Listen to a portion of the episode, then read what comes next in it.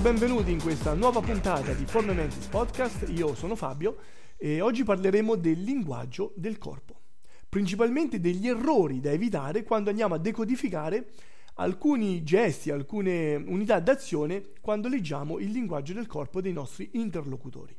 Come sai, qui alla Forme Mentis siamo un po' eh, fissati con la comunicazione non verbale. Scriviamo articoli, facciamo podcast, scriviamo libri e partecipiamo spesso anche a trasmissioni radio e tv. Ci scambiamo anche esperienze con aziende estere, infatti lavoriamo ogni giorno per testare anche scientificamente i nostri argomenti. E quando poi emergono su alcuni siti internet articoli scritti anche da aziende che, pur facendo formazione, parlano del linguaggio del corpo usando terminologie un po' astratte, un po' confuse, beh, ci accorgiamo con amarezza di quanta strada dobbiamo ancora fare per informare in maniera decente il pubblico. Questo podcast è stato fatto sulla base di quanto abbiamo letto ultimamente in vari articoli eh, sul linguaggio del corpo, soprattutto di alcuni siti italiani secondo i quali se eh, l'analisi del linguaggio del corpo non funziona quando proviamo ad analizzare un comportamento o un gesto del nostro interlocutore, è perché bisogna esercitarsi spesso dopo aver frequentato un buon corso. Posso dire che sì, può anche essere vera questa cosa, ma non del tutto.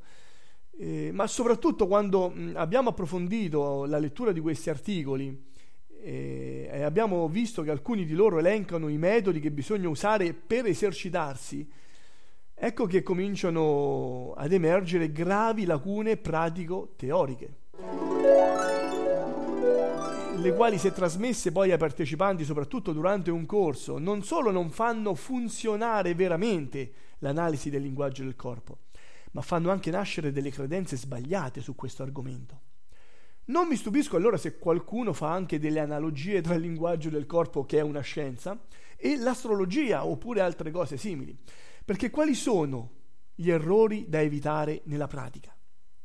Uno degli esercizi eh, che più vengono usati da, da persone che vogliono insegnare il linguaggio del corpo in aula è di questo tipo.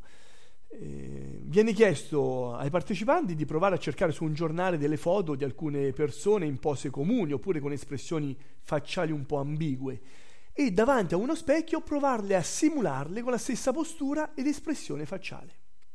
Il fine di questo esercizio sarebbe quello di ascoltare il proprio corpo perché lo stare in quella posizione ci dovrebbe inviare dopo un bel po' di tempo delle emozioni simili a quelle delle persone che abbiamo scelto nella foto.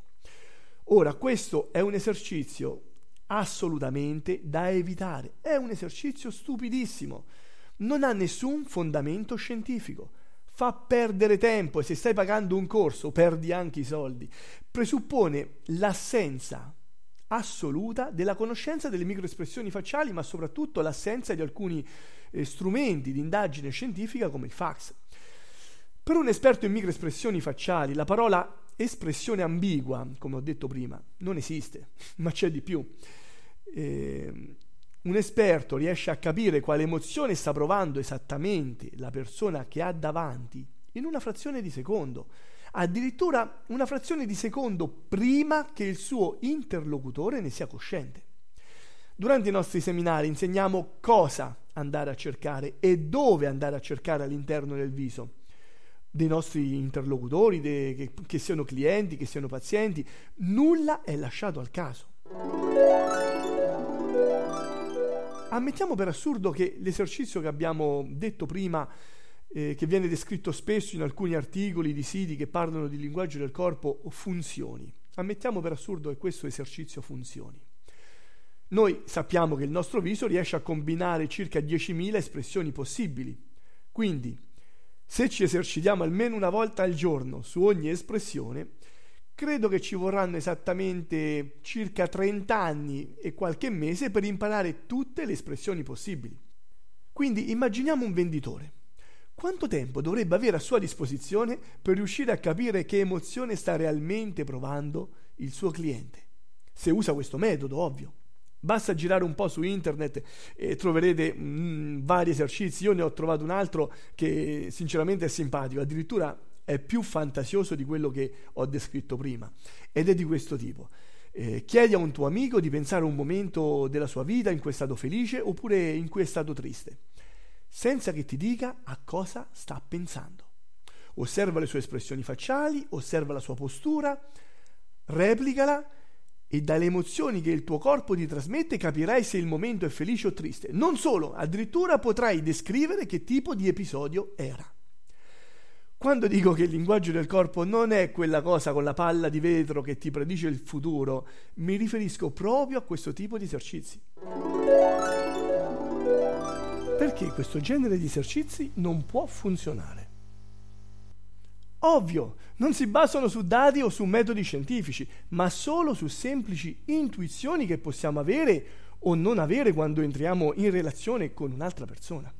Intuizioni principalmente personali, sono praticamente delle credenze popolari, non hanno nulla di scientifico. Quindi come possiamo operare per interpretare bene il linguaggio del corpo? Eh, facciamo un esempio. Sei un venditore che fa visita al suo cliente? Bene, lascialo parlare, fatti dare più informazioni possibili. E non mi riferisco solo al verbale, alle informazioni verbali. Infatti chiunque mentre parla accompagna il verbale con segnali analogici e saperli poi interpretare insieme alle microespressioni non è affatto facile. Basta seguire un semplice protocollo. Primo, valuta il contesto in cui tutto avviene. Secondo, quali unità d'azione si sono messe in moto nel viso.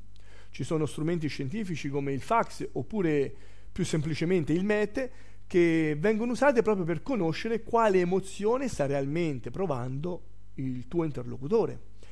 Terzo, valuta i vari riverberi gestuali, ossia altri gesti che ti confermano il gesto iniziale che hai notato. Facciamo subito un esempio pratico.